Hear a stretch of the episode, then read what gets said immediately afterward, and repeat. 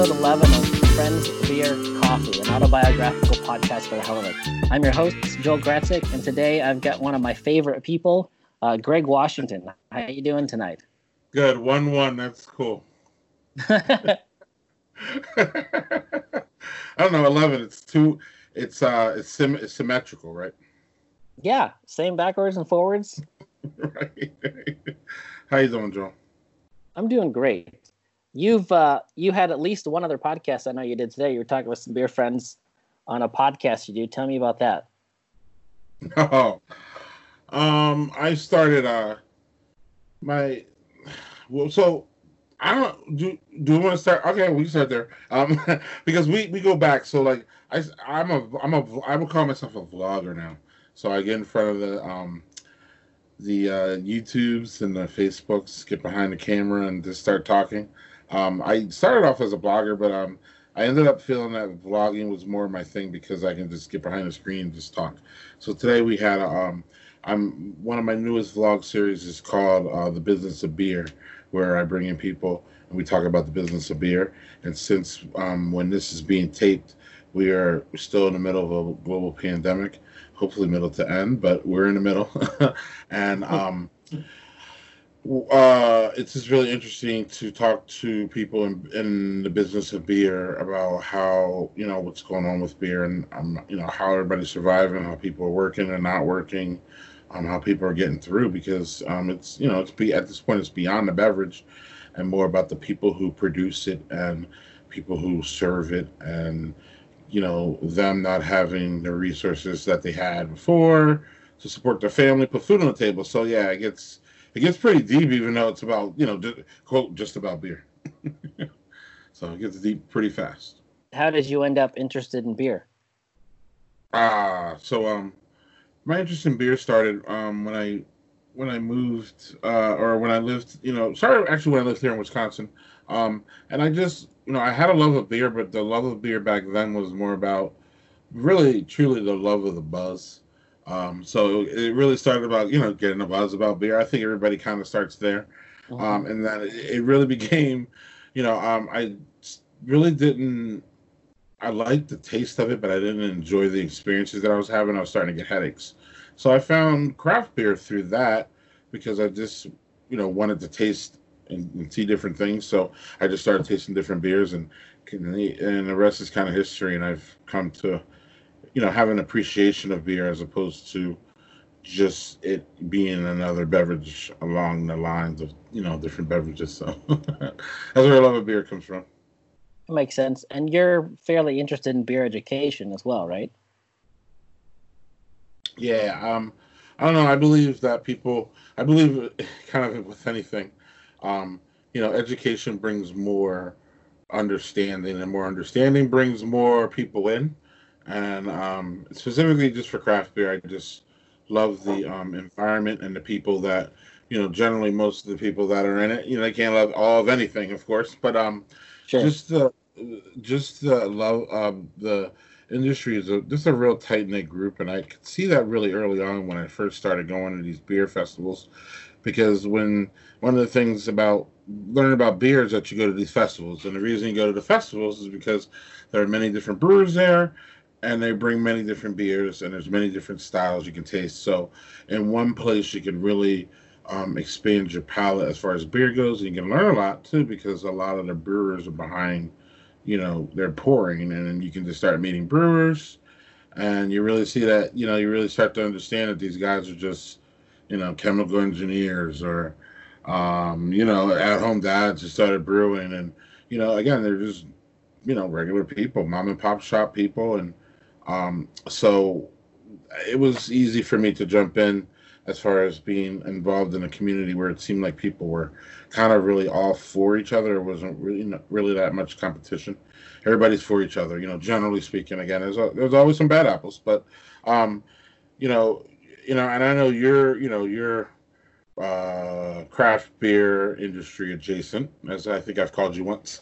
yep. or uh, right. So you know what I'm talking about, and I know you personally too. So you wouldn't, um, and you don't associate yourself with things that you are not I don't want to say you know maybe not morally aligned with, but like you know they got it has to be a good thing for you to be one and be involved in it. So I know you know what I'm saying when I feel you know what I'm talking about the, yeah. the industry, just just the camaraderie and the love that generally speaking is there. So that's something that does bring you in. Um, I don't know. I guess it brings everybody into whatever you know subset group you are. Whether it's um, I'm doing a, I'm I keep looking at it. So this reminds me, I'm doing an interview with I'm um, a brewer from um, or I don't like to call them interviews because I'm not a journalist. So I'm having a conversation. About that?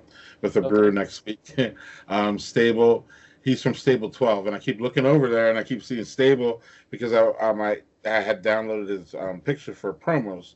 Um, long story short, I mean, if your if your group is, you know, people who like horses, mm-hmm. and you know you got into it, and then you realize that hey man, all these people who like horses are really good people, and man, I didn't know that there was, you know, I thought that there might be more competition with horses, and you know, because you know, some of our things that we partake in, um, you know, there's a lot of uh, like competition and stuff. Um, the thing that jumps off at me is I don't know if you ever seen Toddlers and Tiaras on TLC, oh, but yeah. that's just yeah. So that's one thing where you know the competition's high, and it doesn't seem like there's much camaraderie in that industry. How about that? So, no. so you, you get that feeling from craft beer, and that's what kind of keeps me um, going as far as um, you know interest and stuff like that. So it's nice. Awesome. Um, we when did we meet? Did we meet through Dad Two first, or did we meet at the Beer Bloggers Conference? I think it was probably Dad Two. Yeah. Um, I it's funny because um, you know you know how it is when you go to all these conferences and you meet and you, and you meet all these people, it's hard to almost pinpoint like where you met somebody. And actually, for you, brother, I can pinpoint it. Uh, oh, almost, almost, almost to the uh to the time and not to the time of day but the time ish of day it was yeah. the it was the welcoming reception for dad 2 in san francisco I'm almost 100, and I'm, I'm well, can't be more than 100, so I'm almost 98% sure we nice. met there. Um, and we met, and I'm pretty sure that there was some. I'm pretty sure we knew each other like online, or there was some like contact online because I immediately saw you and met you, and we just started talking, like almost like right outside the, like when you there was like a, it was like in a restaurant, so it was like the back part of the restaurant. It was a hotel restaurant, and I think they they like cut it all off for us. And like when you first walked in, there was like you know like no one could sit there because I think you know I mean it was like a private event, so like there was just a whole oh, bunch yeah. of and you and I saw each other there, and we just got into this big old conversation about blah blah blah blah, blah going back and forth, and like I don't know, it seemed like um I don't know, we were very comfortable with each other too, and we're not. I mean, we're both. I'm very outgoing in settings like this, and I think you are too but like I'm not really that I'm not really that outgoing where I'm just gonna like download half my life on you. But we almost like downloaded half our lives on each other. like we, we knew did. each other, like we knew each other like you know what I mean? So it was just one of those yeah. things where like um, you know, um my co-host Doug from my Friday show or a Friday stream I like to call it, um, him and I were the same way at that too. Like um, sometimes you just have that personal chemistry, like you just have that chemistry immediately. Like you talk to someone, you have that chemistry. And there are many times too, and you probably know, like you talk to someone and there's just no chemistry there. like you're like, hi, hi, and it's not that they're bad people. It's not even really about that. And you actually might be aligned with a lot of either their views or, you know, job wise or interests or hobbies, but it's just not a initial, you know, like man, that's cool, that's cool, that guy's cool. So like we had that initial like boom, um, and I don't know, I think we just grew after that as far as like being online and staying in touch. And then you, we had um went to the Beer Bloggers Conference in May, Milwaukee together, I believe. And then yes. that's when I met. That's when I met Jeremy Highland, I believe. Not I think sure. so. Because uh, one of the thing, one of the few things that always pop into mind when when I talk about you or think about you is uh, us hanging out that one night. There was like five or six of us in a hotel room doing. We were sampling beers, and then we had conversations that just were all across the board. And it was the first time I think I saw the expressive Greg you know the, the, the Greg that gets up out of a seat and will point and get in your face. Not not in a, not in a aggressive way necessarily, but in a Well, some- I have a point and I'm going to share my point kind of a Right. way. Um, And that was a lot of fun. And sometimes it's aggressive, but yeah. Well, okay. so I, I haven't poked the bear in that way, but yeah. No, no, man. I don't know if you saw the stream today. I was getting all heated about something, and um, and you can see if you go to the stream, you can see that at some point for sure about um what Joel's talking about. Uh, you won't see it on the podcast, of course, but um, but you can see you can absolutely see it on any of the stre- or most of the streams at some point, especially if I get um yeah heated about subjects, which I do, and that's I think getting heated is about a good thing because it shows it shows you care, so and it shows that you're invested in um you know what you're what you're trying to do or what you believe in. So yeah. Yeah. ab- I ain't apologetic about that. I'm not going to be apologetic about that. and uh, you weren't asking me either, so no worries. no, yeah, I was not asking for any kind of an apology about it. No, no, not at no, all. no. That's that's great. And you were you went we went to the beer bloggers conference in Virginia as well. yeah. Um, yeah, the whole. I've got. um, I think. I, I- I think I have the perfect photo that I can use of, of us sitting at that picnic table. I'm on one side of the table and you're on the other, and you've got your pointy finger out telling a story. I don't remember what it was, but I think that's the photo I'll use when I. One, when I uh, yeah, that was a, that, that was one of those expressive times. I forget. I actually, Joe, I forget what the hell we were talking about. Um, but I Hey, know that our I have no idea. I know that our friend Rita Trionis was sitting right there too. So Yep. it was you, I, Rita Trionis, and I forget who. Uh, maybe um, maybe Liz Garrity. I'm not sure, but there was four of us sitting at the table, or maybe it was Brian Weltzbacher. It was one of them. It was, and we were just all sitting at the table, and I forget I forget what we were renting, but you were just taking pictures, and I think actually that might have been your 360 camera. Yes, Um, it was. So I'll Yeah. I'll manipulate it a little bit so it fits in the header, but I'll post the 362 so you can kind of scroll around the photo and see everybody's reaction faces too. You could tell the ones that knew you and the ones that didn't based on their facial reactions. Yes, and then um, that picture with with went semi went, went viral between our friends and Sure. our groups, and Yeah. um and all the that groups that we were all in, and people were making it, it was it was hilarious. It was great. It was fun. Um, it was also too. It also shows your prowess as a photographer, which I always love to talk about, um, or at least love to point out to you. well, that you. um yeah you are pretty good behind that thing man um so you know a lot of times as you already know it's about getting that you know you, it's about getting that right snap and um uh Sure. another again that same it was the same it was the same effing trip joel that you got that snap of me in front of uh guinness that I still have as my Yep. um i still have so that one too i mean again that has a story to it too and but you're you're you're just really good at taking the snaps and being there at the right time. And as you know, as a photographer, um, that's really what it's all about. I think, and I'm not yeah, I'm not going to diminish your skill as like knowing what exposure, knowing how to use that machine because there's part of that. But part of a lot of it, from what I see, is just being right there, knowing when to have your eye in that lens is really, I think, more because people are just so expressive and, um, you know, and especially, well, especially given now, I mean, there's cameras everywhere now, so everybody can take a picture. Right. But Yeah. um, so that doesn't mean everybody takes good pictures. But again, like I said, you have a knack for, um, you know, and a lot of really good photographers have a knack of being at that moment and getting it. So yeah. it's yeah, it's, it's almost uh, it's really about reading the room, you know, and and being able to kind of predict or hope that you can predict what's about to happen, and then and then ca- capturing it. It's a lot easier now too because with digital you can just take you know a zillion shots in a row and go, oh, you know, the, the fourth one in that series is the one I want to keep. you know, that's the, that's exactly what I do because I don't I don't I don't think I have you know I have a little bit of a knack of like doing it, but I you know not like you know again people who do it a lot. And yeah, you're right though. It's nice with the new ones because you used to have to worry about like you know having exposures and stuff. Now you can just like rapid fire. So that's yeah. absolutely. So I, I'm curious. I know that you grew up in Pennsylvania at least part of your life, and I know that you live in Wisconsin now. Can you tell me a little bit of how yeah, that happened and why you ended up where you're at? Connect those dots, yeah. Um, personal stuff. I re- I rarely talk about it on a podcast, so this is cool. Um, long story shorter is um, the uh, my lady. I call her my lady because we are not married. Um, uh, little personal thing there is that um, me and my lady.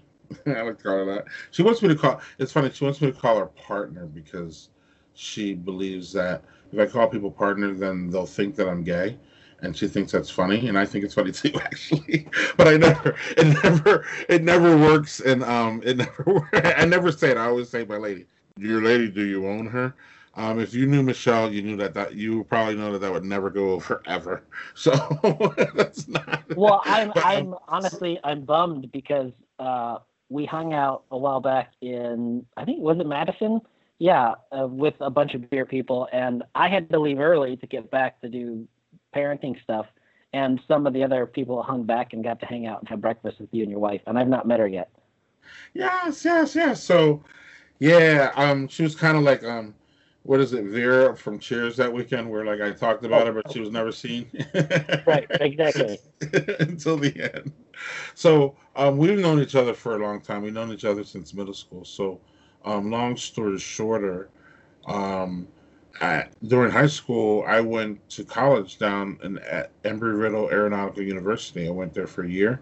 Um, I was studying to be um, an aerospace engineer, um, and I wasn't able to get my funding for my second year, so I wasn't able to go back.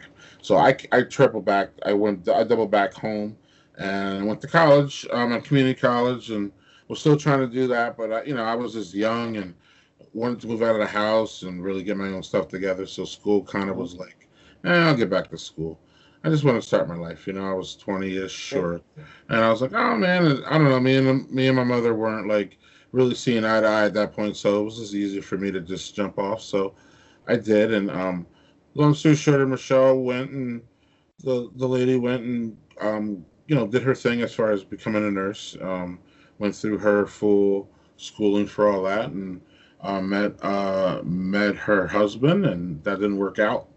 So I don't know. We kind of met up a little bit, um, like a year after her divorce, and she was um, she had a son through that marriage, and um, I don't know. It was cool because we knew each other and all that. So we kind of rekindled our little thing we had going on in high school, and um, she was having um, you know, I, she was having issues with like custody and like, you know, exchanging visitation with her son. Um, basically, long story short, her her ex husband was being an asshole as far as visitation and saying he's going to come pick up her son and not, and playing games and all that. So Michelle's like, look, I I just feel I would feel a lot better, and I think it's a better situation if if what we just you know if we move away um, and then he can, you know, we I can work out long term visitation, and he can see him for months at a time, and we can work on that because then this way we don't have to do it every week. Um, because it was just, yeah, it was just, they, it was just not working. So, um, Michelle, being a nurse, took a traveling nurse job, and we packed up all of our stuff and oh. headed out to Arizona and we were in Tucson for six months. She got a big bonus. Um, she got a bonus out there to go there, and they paid. I don't know if you're familiar with the traveling nurse thing, but they yeah, paid. my my mother in law's uh, well, at least she has done some traveling nurse stuff, and she she loves it. That's she's done that for a few years now. So yeah, yeah, Michelle, Michelle, um, a little bit of a little bit of just a little bit of background on her. Um, her father was a teacher, so they always took off during the summer. So Michelle used to be she's she um is very um travel. Uh, she's not travel ever. She's very travel ready. She she has a traveling background, so that was just easy for us. And I don't know. Um, I wasn't, you know, I was again, like I said, I was just starting my life as a young, young black male in America, man.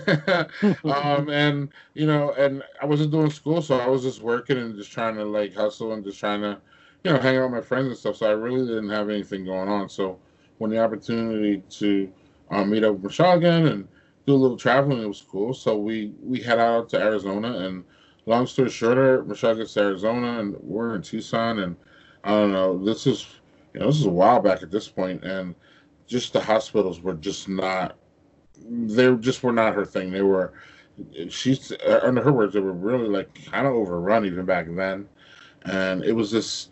We liked Tucson, but Michelle didn't like her job, so I don't know. She's looking around. She's like, "Where we're gonna go next?" I'm like, "I don't care." And Wisconsin was offering offering a mega like like a twenty four thousand dollar bonus for Michelle to come and work for like a year or something like that. Mm-hmm. And that money pretty much, um, you know, it, it didn't equal, but it was you know it was close to her settling all her debt with you know her divorce and um, all that and you know, they had a house together and all that. So settling all that is, you know, the worst can be pricey, man. Um, oh yeah, so, yeah. So we ended up here in Wisconsin, and um, she's like, "Look at Madison, Wisconsin. It's nice." So we looked at it online from Arizona, and we're like, "Man, it's two lakes." And you know, we just looked it up, and it just looked like a really cool place to go. So we ended up going. We coming. We ended up coming here, and um, soon after we got pregnant, and we are having kids. So the traveling thing had to stop, and we were I don't want to I don't want to use the word stuck, but we were here, and Madison um, is a good place for families, um, and it is good. Um, they have a really good, nice community as far as you know raising a family and stuff like that goes. So it was kind of easy for us to stay. And um, I know you you guys homeschool. Is that something you've done since the kids were little, or is that something that changed as the kids got older? Yeah, that was part of the thing though. Was that in order to travel, um, Michelle had asked me to homeschool um, her son at this point, but I, I, you know, I call him my he's my son too. So, but um, at this point, he's absolutely, you know, he's my son too. But at that point, it was, you know, I mean, we were just getting together, and he was young, so it wasn't like I was, calling, you know, I wasn't calling him my son at that point. But um, was like, you know, if you want to, you know, if you would be interested in, you know, homeschooling Jake, then we can travel. So, you know, it wasn't in our plans to get pregnant when we did. Um, but it happened, and that's cool. But um, so the plan was really to keep going. We were going to come here to Wisconsin, and then um, you know she was going to use that money to pay off her you know student loans and all that stuff that she had from her marriage. Sure. Um, so yeah, we were. Uh, so the homeschooling started with um, our youngest, or I'm sorry, now our oldest, but he was very young. So I started with, um, you know, we we were doing stuff with him in um, in Arizona. He was only two, so it started there. And we, you know, um, when we when we started having kids here, and I was already doing it, um, you know, we just talked about it. And you know, um, at some point, actually, though, our oldest went to regular school because we thought that, that was best for him. So, um, okay. so that worked because um, I don't believe all kids are all, all kids are homeschoolable. Um, I guess everybody's homeschoolable and everybody's adaptable. I just think some kids work better in the school environment for sure, without a question. This pandemic stuff has really proven me right.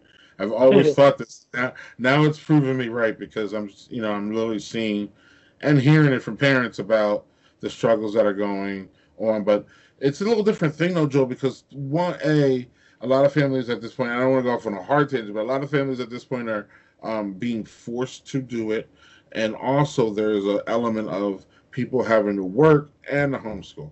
So I don't have that. Yeah. Again, I have work. Don't get me wrong. It is work. Doing all these dishes, making sure the laundry's set, making sure the lady's set for her job, making sure the house clean. We got 2,000 square foot house, making sure the lawn, the lawn is upkept. It's generally not. Um, but it really is. I'm keeping it real. But you know, I mean, so it's not okay. So my point is that I'm, you know, I'm working and I have work and I have many jobs to do around the house.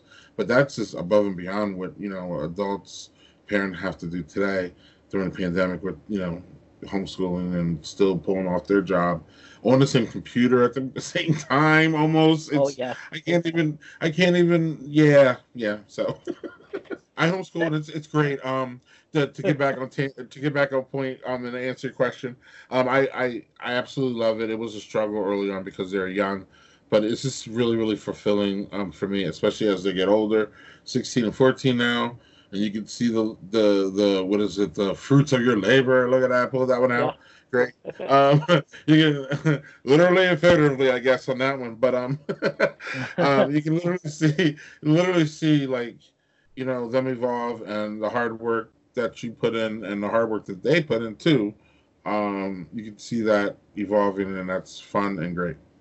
What What do you guys plan on doing? Do you plan on going back to the kind of traveling thing in say five years or so when the kids are off to college or wherever they're going next? Yeah, um, so the the whole beer thing, getting back to that, man, um, it all started because uh that's I, I found a um it all started back at Embry Riddle Aeronautical University where I wasn't able to fulfill or to finish my college. Why Uh-huh. do you say it starts there? It starts there because um, at that moment in time, I didn't, you know, when when when you look back on your life and you see like the stuff that you went through in the different phases, you really like see like, oh man, like that was an opportunity. You know what I mean? Like, man, like I just moved on, Joe. Like, um, I, I, I, I quote unquote failed at college, but I never really looked at it that way. And I never really looked at it as a disappointment or, or, or something that I missed in my life until I got to be a parent and I'm an at home dad. And I I'm not regretting it, but it's just more looking back like, oh man, that's, you know, like looking back at your life sometimes it's just like, man, this isn't how I expected this to all end up. I'm happy, don't Oh, get yeah. me wrong. But Right. this isn't this wasn't how the script was written, man. So Mhm. then that's when you almost give yourself some unfortunate time to like well either beat yourself up or feel bad about what happened or feel regret. So then that's when I kind of started feeling regret about, man, you really never lived your life as a scientist or as someone who's really really deep into science and math.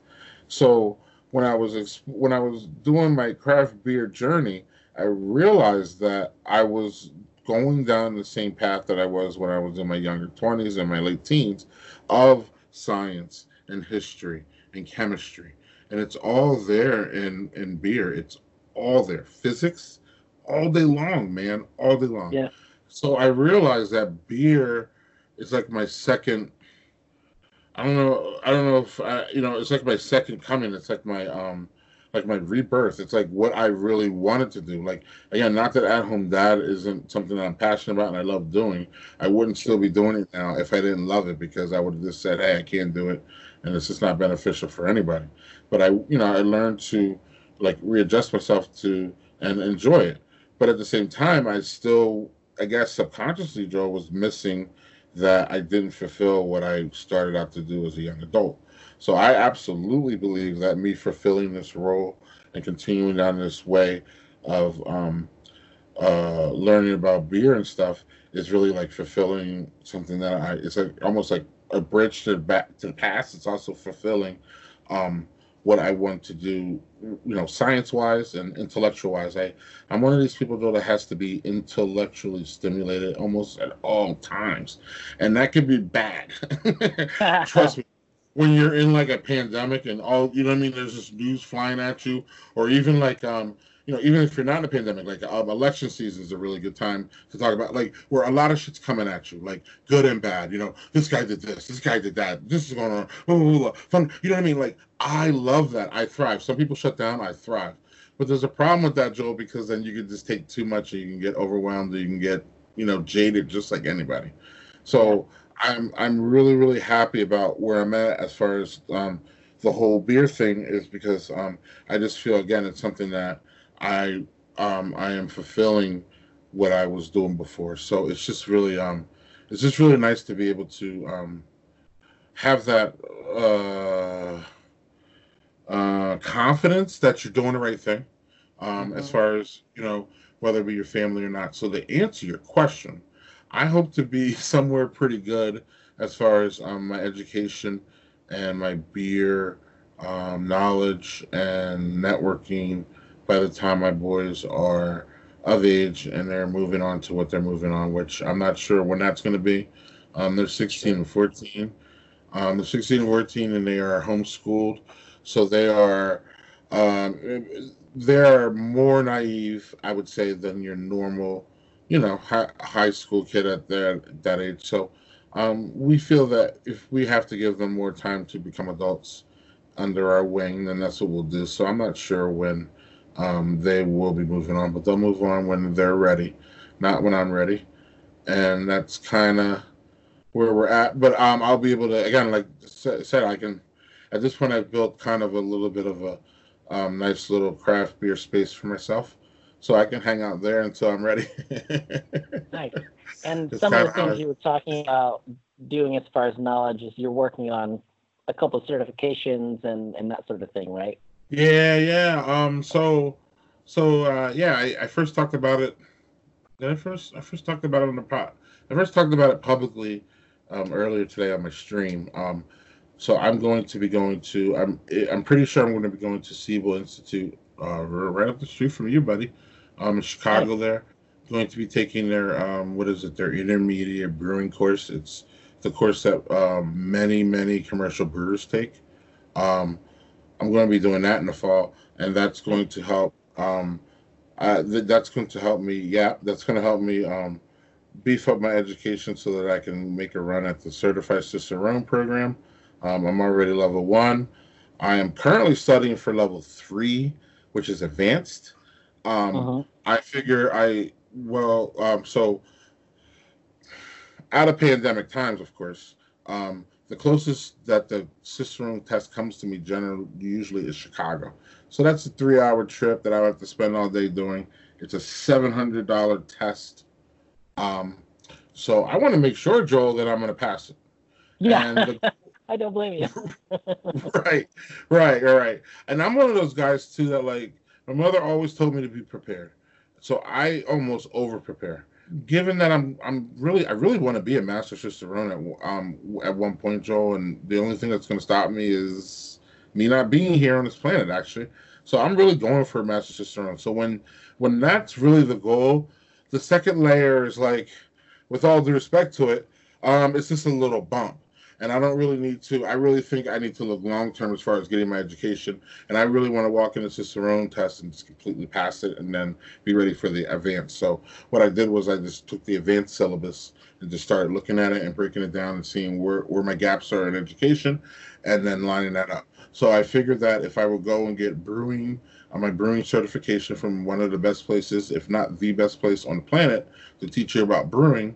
Um, I'm pretty sure I'm going to be on that road to be not only advance Cicerone, but I also want to be a master beer judge at some point too.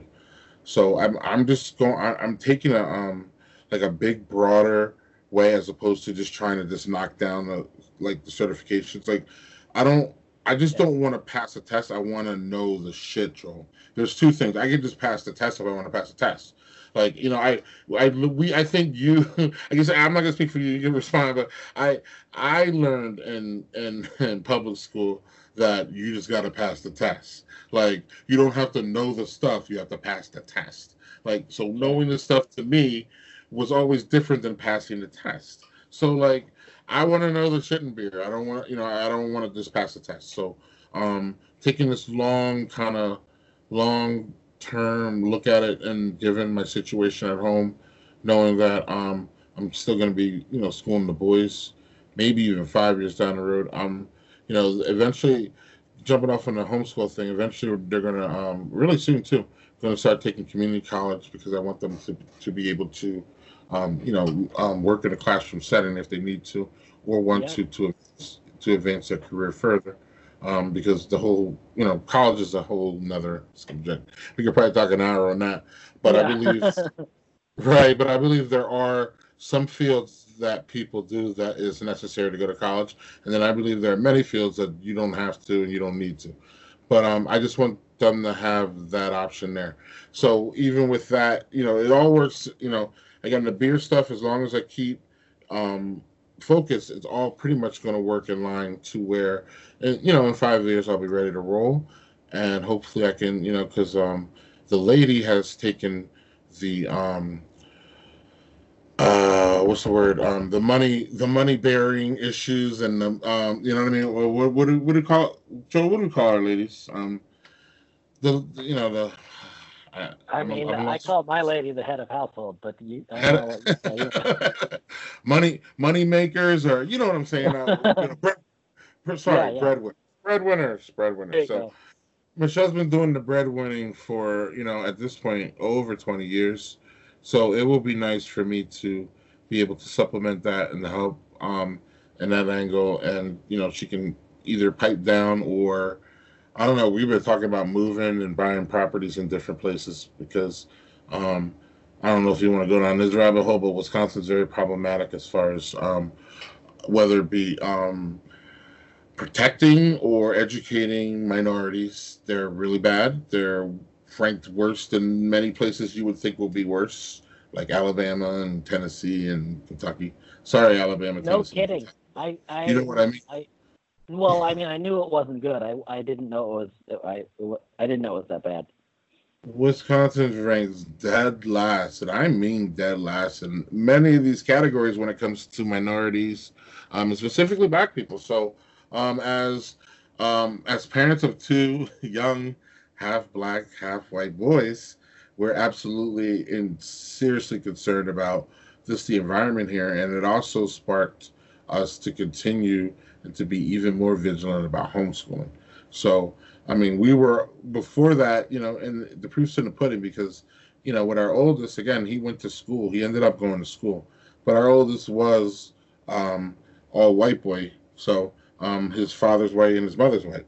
So um, that not that didn't play a uh, a factor in whether we felt it was good for him to go to school or not.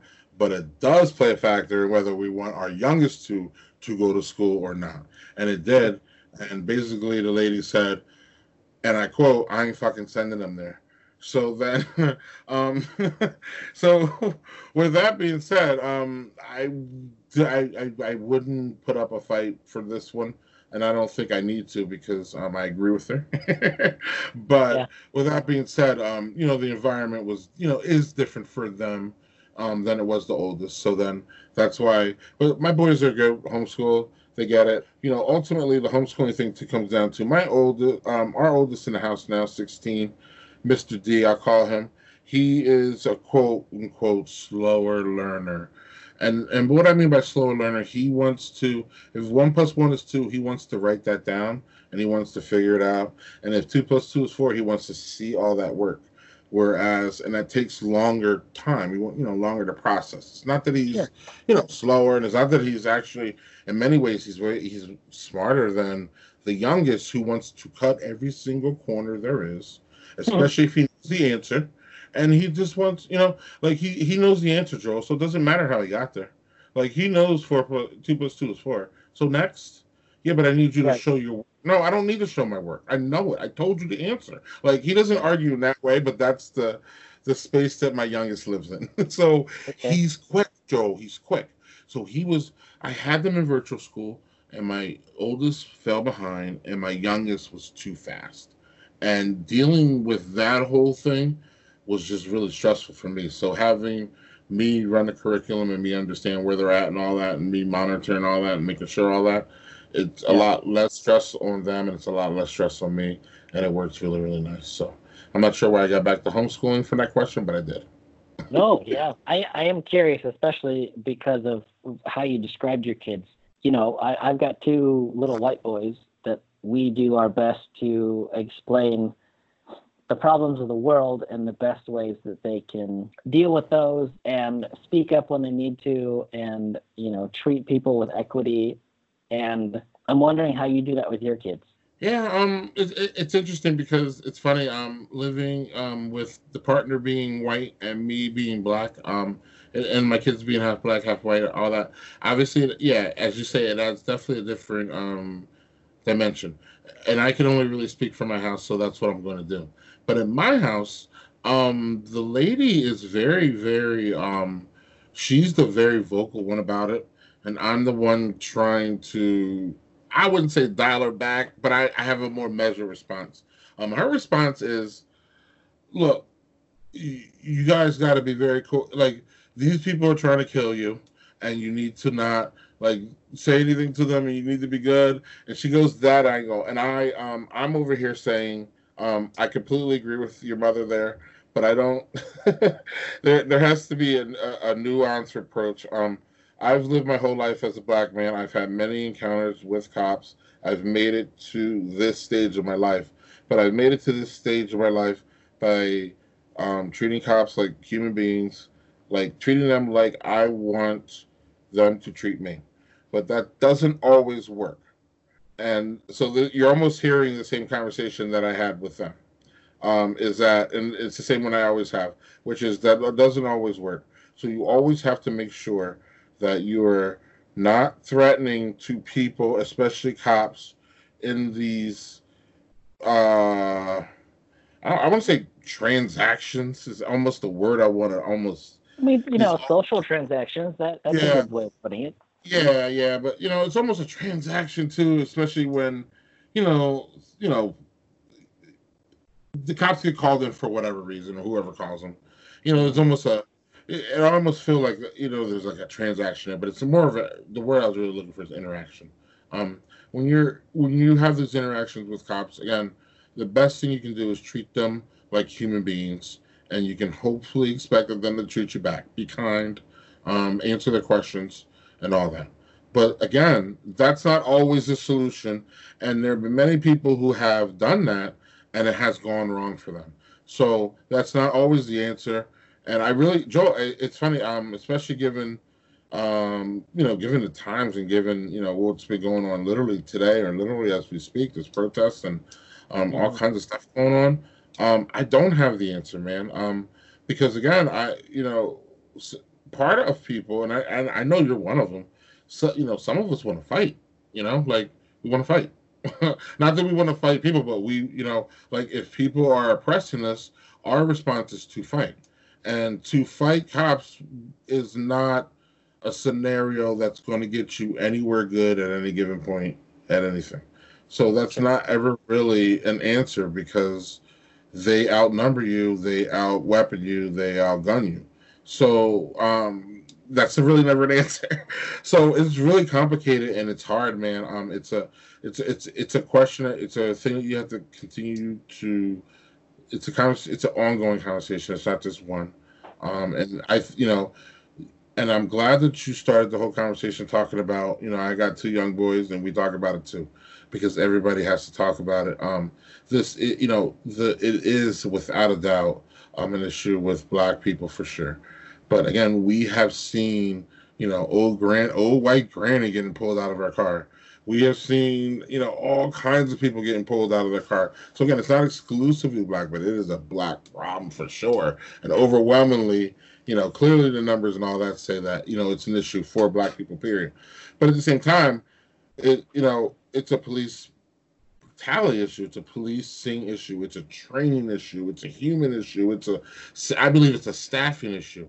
Um, I, you know, again, we over we overwork these guys. We over we underpay them.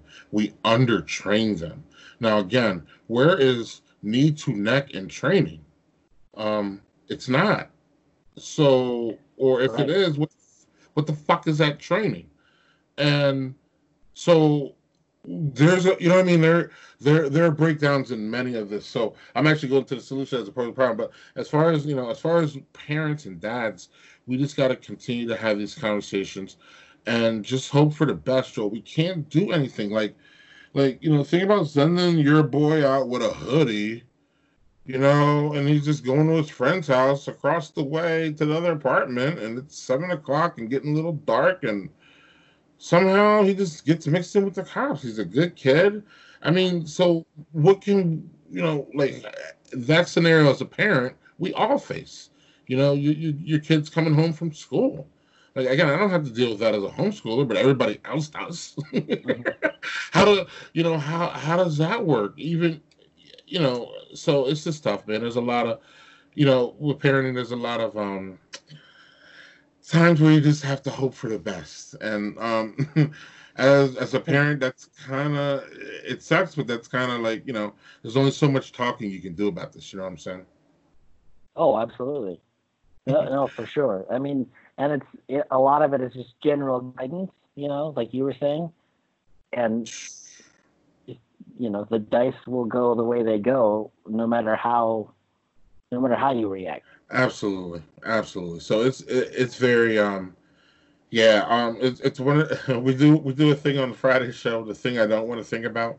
Um, this is one of the thing. This is one of the things I don't want to think about um out loud. Is you know my my son's safety in this country and just you know having that unfortunately for them being limiting and you know again the things you can do and I don't know. It's not even about at night either. I mean we've had you know, what was it? Two weeks ago, we had the you know the young fella in Georgia, you know, just running in his his neighborhood, and he just got hunted down. So he's just running in his neighborhood. his neighborhood. He was running. like um, this is these are things we wanted people to be doing in the pandemic, and you know, so you know, your son says I'm going out for a run, and the next thing you know, the cops are at your door. So it's just, I, I yeah, I, good question, brother. no, you're right. I don't think there's an answer. I, I think it's super complicated, and it's something people just have to keep talking about. And yeah, yeah, it's one end, of those ones. Well, I, I like that I can ask you questions like that too. There, there aren't a whole lot of people I, I can ask questions like that. Um, just in general, you know, religion and politics and race and those are just conversations a lot of people don't like to have, and so. Oh, you know I'm in for all that shit. no, absolutely. oh man. I'm thankful that we've been able to hang out. I don't want to keep you too much longer. We're coming up on an hour here, actually. Damn. Um, right? That that was pretty quick, I think. Time flies when you're having fun, man. It, this always happens on my sh- my sh- too. Um, I always warn my guests. I'm like, yeah, we try to get an hour, but I usually try to go under. And an hour and a half later, we're still sitting there laughing and talking. It's great. I think that's what happened. I was on your show kind of recently, and we we did like an hour fifteen, hour twenty, and then we went off air, and then we hung out for like forty more minutes, just you and me and Doug talking and drinking and stuff. That's it. I think that's good though, especially now in the middle of a pandemic. We can't really meet person to person. It's nice. Right. You've got someone in Illinois and New York and Wisconsin just hanging out and talking. That's good. Well, yeah, and I don't know if you want me. I can jump off on that too because um, sure. That's that's really um.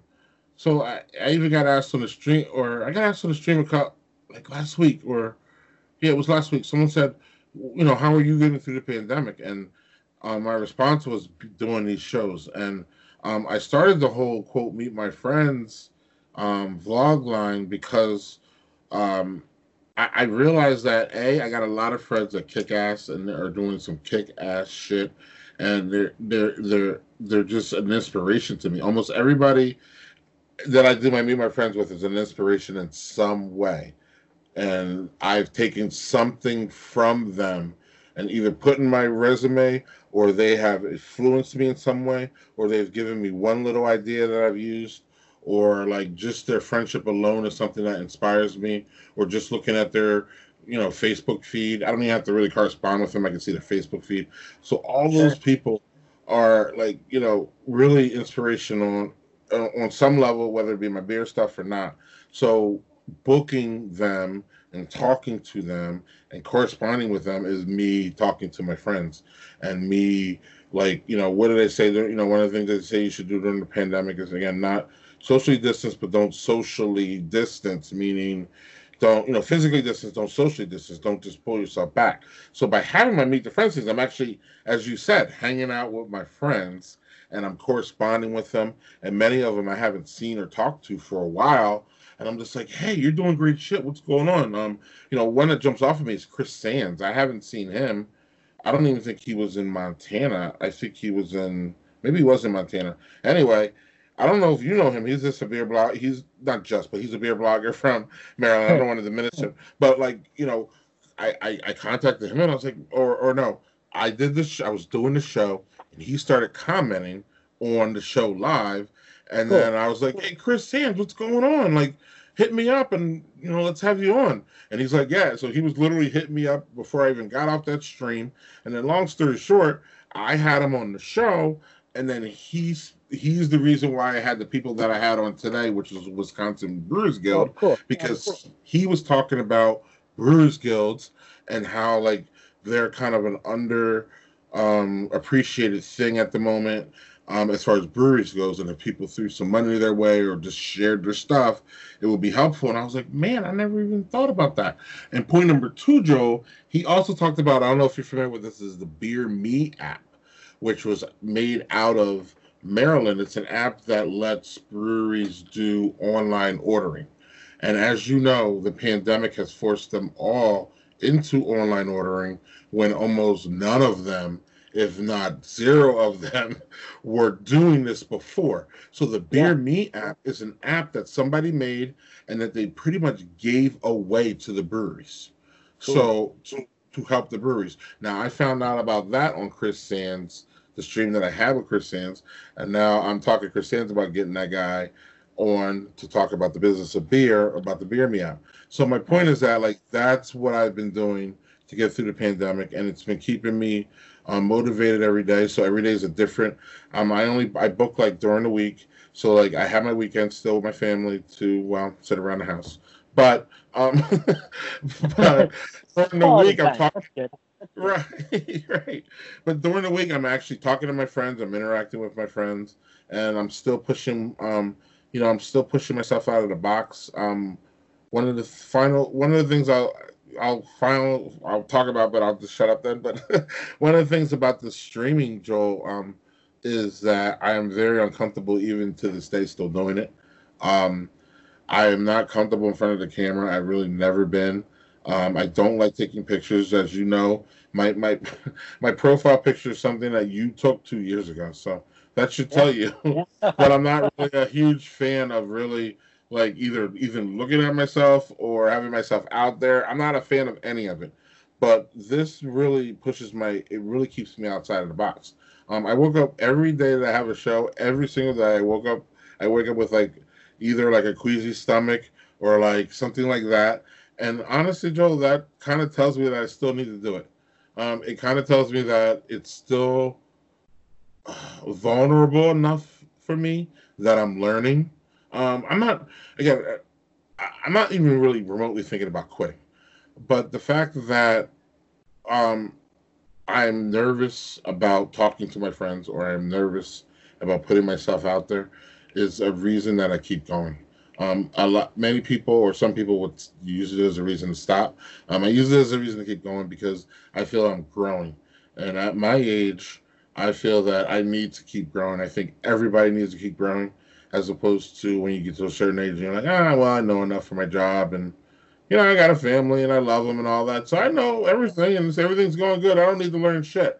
No, no, no, no. I think you need to always be learning, always be pushing, and as a parent, um, I can't, you know, you got to mirror your um, your behavior to what you want your kids to be as opposed to just sit there and tell them what you think they should be, and then they're not going to listen anyway.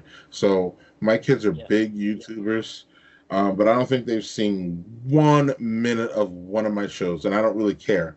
But what I do care about is that they know I'm a YouTuber. They know I stream. They know I don't like it. Not not that I don't like it, but you know what I mean. Like that, that it makes me uncomfortable. Um, they know that I'm outside my box. Um, so that's really um, you know, there's a parenting angle here too, um, with especially the streaming part. Like again, I can go. Actually, Joe, it's funny. I found out that there's apps that you can sit there and just talk, and then it'll transcribe it, and then you can like put that in a blog post. I didn't even know that existed until like yeah, yeah, four cool. minutes four minutes ago. Literally, not even joking. Because if I would have found this out, what you know, it wasn't four minutes ago, but it was literally like four months ago, and that's like for my you know for my blogging life, vlogging life. That's like literally four minutes ago, yeah, like right. four months ago you know what I mean? Yeah, you feel that. But like, I really just found it out. If I would have known that, Joe, seriously, like a simple thing like that, if I would have known that when I first started my blog, I would probably still be blogging because I would just talk into, you know what I mean, whatever I need right. to, and hit post and then move on with my life. But I also feel that like, um, and you mentioned it too. Um, our friend um, Chris Routly. Um, it's funny because I didn't think that I would be dropping his name on this podcast. But our friend, you know Chris Routly, right? Yeah, yeah, he's awesome. Yeah, yeah. So Chris Routly, um, I'm, um, I was one thing we have to talk about is um, I was a board member of the National At Home Dad Network for a gazillion years, and Chris Routly was too. So him and I became close over the years because you know we worked together. Um, one of the things that he said to me during all this, and again, I probably need to have Chris Routly on my Meet the Friends show now that I think about it, um, because of this. But he said, um, Greg, you're expressive. You use your hands, and like I don't think that you will ever translate as a blogger. You would translate better as a vlogger. Um, and I took that to heart, and it took me yeah. probably like eight thousand years after he told me that. Probably eight months though, and you know, to really, or eight to ten months for sure. But it was always in my head about him saying, "Man, you're expressive. Like we need to see your arms up. We need to see your enthusiasm." And you said that too. So then that's what I that's what keeps me going as far as the um you know the vlogging and stuff goes is that you know I know that there's people that out there that appreciate my exuberance and my expression and my enthusiasm about beer. So um and the best way to do that is I guess get in front of the camera. So that's why I do it. awesome. And I, I love that just a few minutes ago you're talking about parenting by example and the distance between social distancing and physical distancing.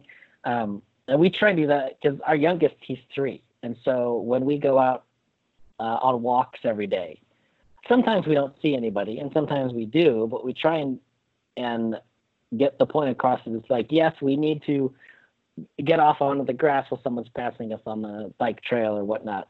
But there's nothing wrong with smiling or waving hello or still letting people know that you do acknowledge they exist and they're there and they're important, you don't mm-hmm. have to mm-hmm. just ignore them and pass them. You can still acknowledge them and pass them.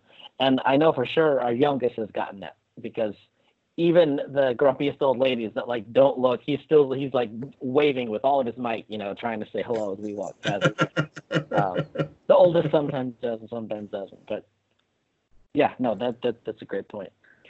So I I think we've reached kind of the the end of the show. I wanted to ask you one last thing, and that is if you can mm-hmm. share any any thoughts you might have on uh, me as a person, and if you've seen me change from the point that we met probably five ish years ago to now.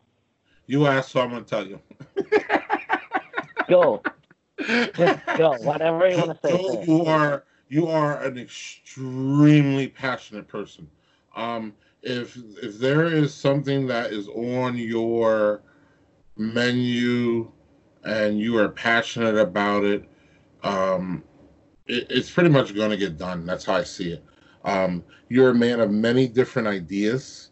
Um, I'm not sure you have the time to execute them all.